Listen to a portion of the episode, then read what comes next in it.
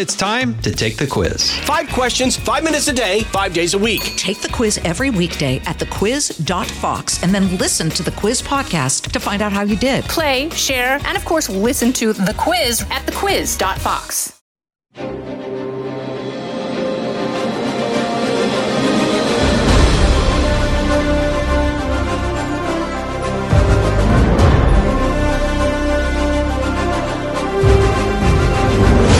Fox News Podcast presents Bret Baier's All Star Panel. America's got to be in the lead if you want to deal with these threats. We're going to lead. The mourning is over, the Shiva is done.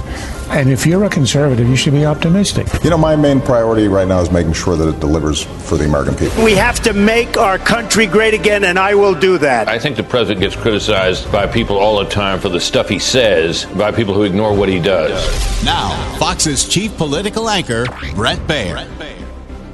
Inflation continues to loom large. The stock market closed below 30,000 for the first time in more than a year, and Americans face economic uncertainty with inflation, gas prices in particular. President Biden tells reporters he and his administration are doing everything possible to fight the problem. With Russia's war driving up inflation worldwide, threatening vulnerable countries with uh, severe food shortages, we have to work together to mitigate the immediate fallout of this crisis. In the United States, I'm using every lever available to me to bring down prices for the American people. Meanwhile, bipartisan lawmakers are expected to release the bill text on gun related legislation after talks had been stalled over certain details in the framework, like the boyfriend loophole. For this and more, we bring in our panel Fox News political analyst Juan Williams, Wall Street Journal opinion columnist Bill McGurn, and Fox News White House correspondent Peter Doocy. Peter, uh, the president got a little prickly on on the question about whether the recession is happening, whether we're in a recession, and about what the administration is doing on inflation. Is it starting to kind of sink in over there? It, you know, it's interesting, Bret, because uh, this time last week, White House officials were going over to the Hill to talk to Democrats privately about messaging, and we're going to figure out how to help you guys go home and put a happy face on the economy. And what they are all now saying from the president on down is a recession is not inevitable. And what we heard uh, this afternoon from Karine Jean Pierre is we're not in a recession, we are in a transition. And so they are looking for any other word to describe all these gloomy economic forecasts, but it is the, the thing that they are as sensitive about, uh, more so than any other issue, it seems.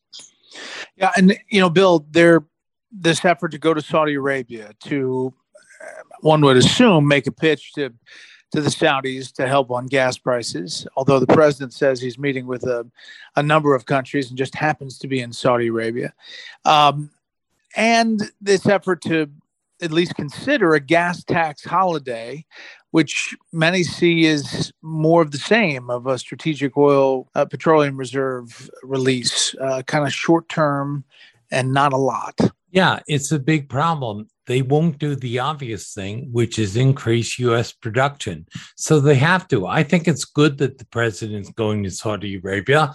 Uh, I know it contradicts kind of what he said in the campaign, but uh, we have to deal with a lot of countries we don't like their internal practices, and Saudi Arabia is very important. But the president keeps moving around the edges. The real problem is supply, and he came into office vowing a war on fossil fuels, and he's done that, and that means a reduced supply and higher prices as far as the eye can see. Juan, what is the the Democrat on the stumps response to that? Well, I think that there's several responses. You know, it's uh, number one, I think you would say, let's consider that we're coming out of a tremendously damaging to our economy pandemic. And we have come out of that with basically a strong stock market, low unemployment, uh, consumer spending that's starting to trend down with anxiety about a possible recession but consumer spending has been strong. Business investment remains very strong. So the counterpoint would be let's not talk ourselves down and into a recession. The gas prices are high. And as Bill was pointing out, uh, we're going to deal with, and, and this is more distasteful to Democrats, I think, than to uh, some on the other side of the aisle, deal with a man, uh, you know, the Saudi leadership that we believe has killed an American journalist. Uh, so, but at the same time, there are geopolitical issues at stake, uh, and we are willing to do what's necessary to protect American interests. With specific response to, oh, let's just boost American production. Well, you can't do that in an instant. It's not going to lower the prices at the gas pump before the midterms. And secondly, I'm sure you've heard of this, Peter, I'm sure has heard the president say there are tons of leases available to the gas and oil companies that are being that are not used, not being used right now. There's all sorts of arguments about that, but that's the message coming from the administration. Yeah.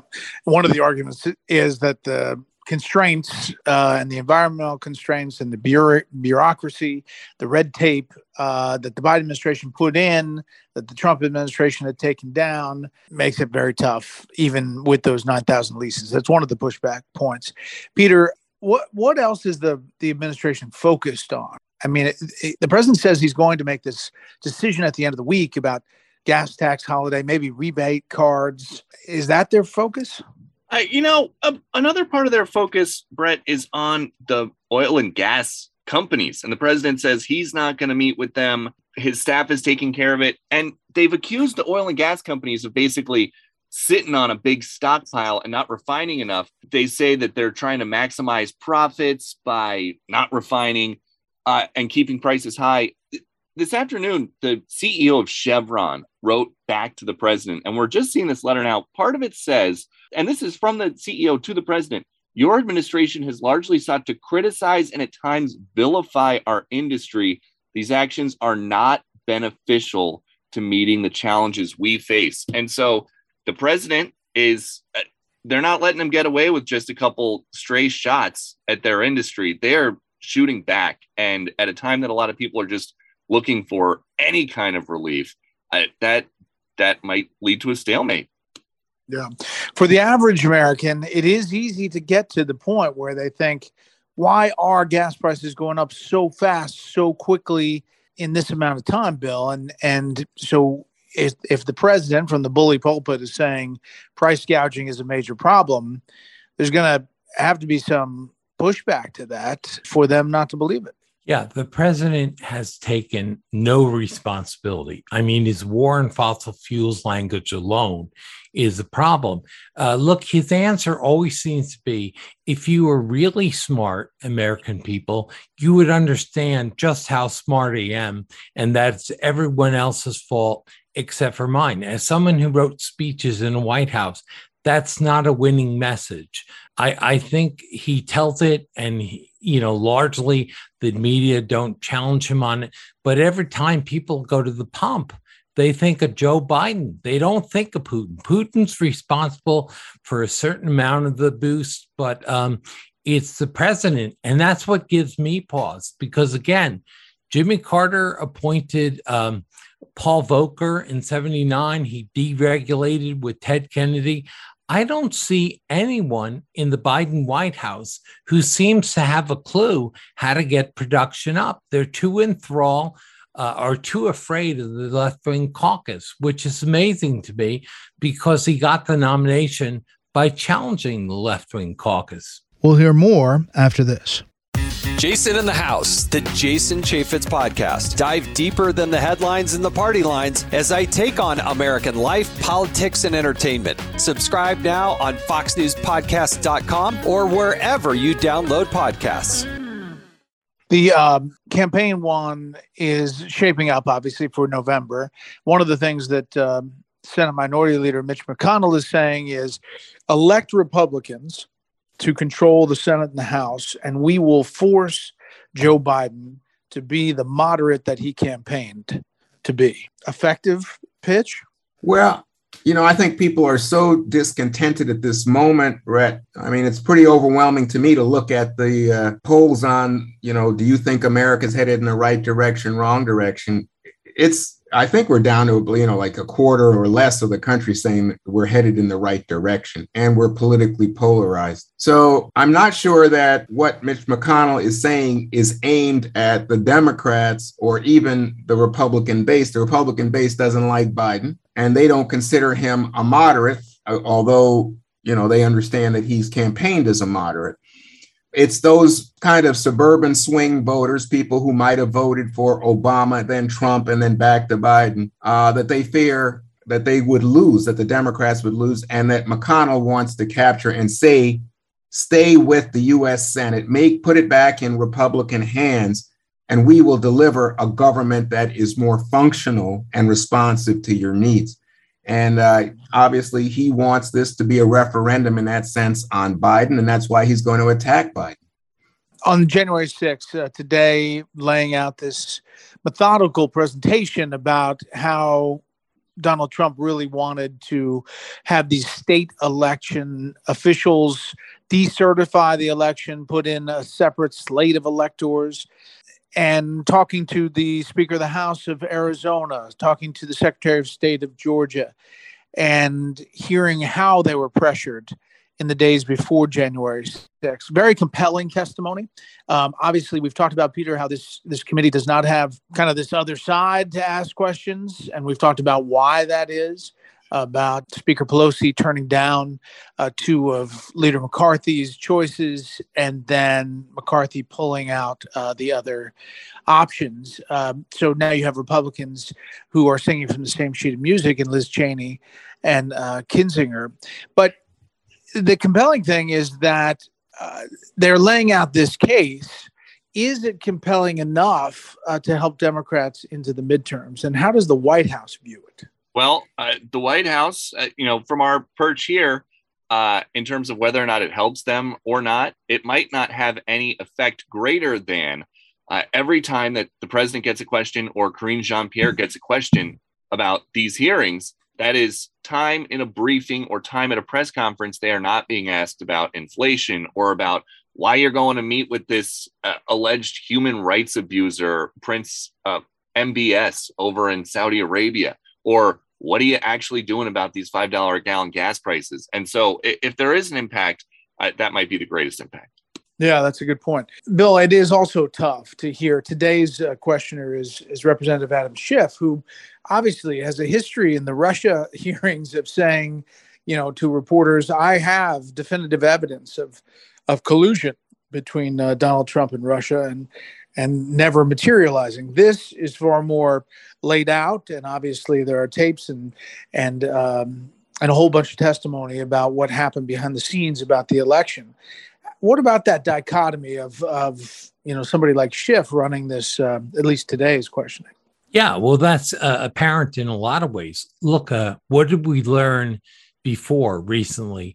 We learned that Hillary Hillary Clinton approved uh, selling Russia hoax thing to the FBI, and no one's asked her about it. Uh, it's a pity because I think we could have had a good committee.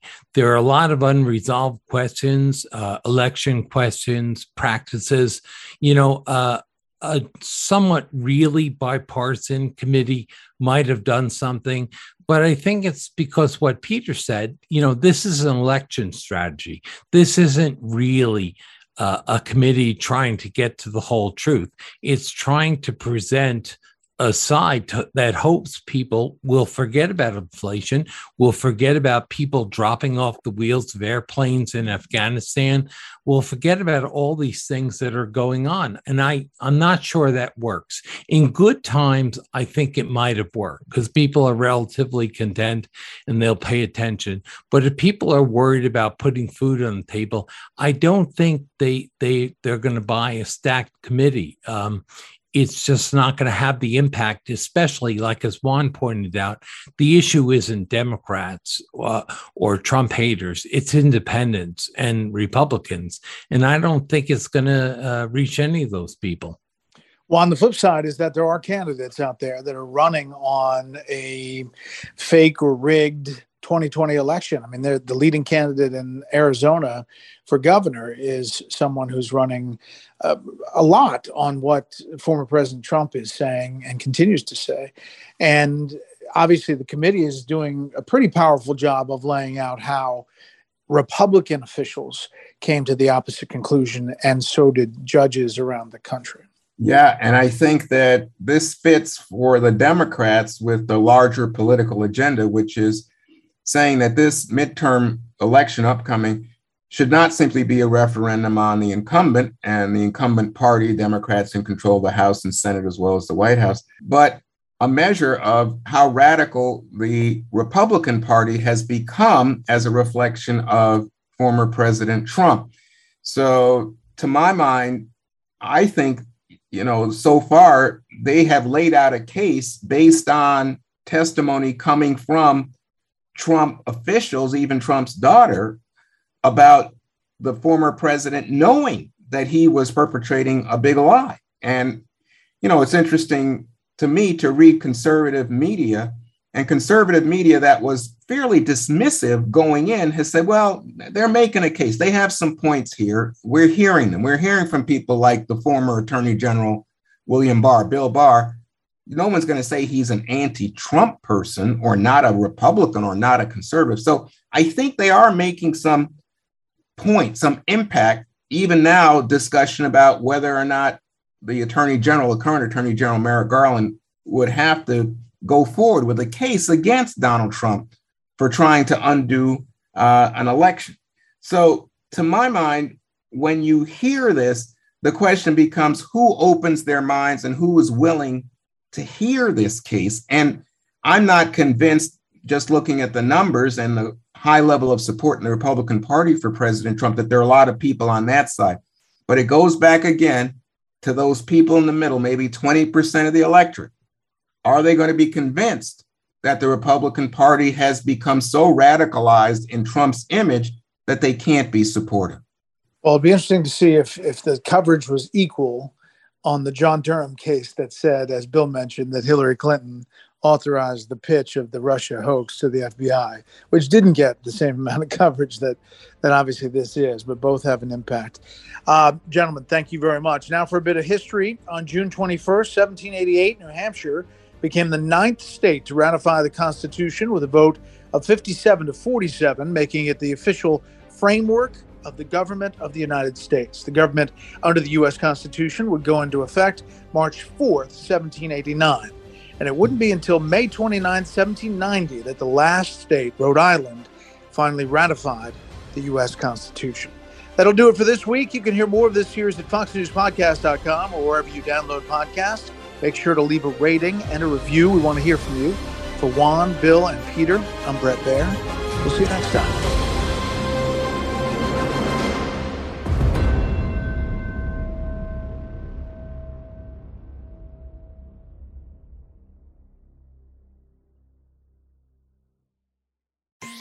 Fox News Podcasts Network. I'm Ben Domenech, Fox News contributor and editor of the Transom.com daily newsletter, and I'm inviting you to join a conversation every week. It's the Ben Domenech Podcast. Subscribe and listen now by going to FoxNewsPodcasts.com.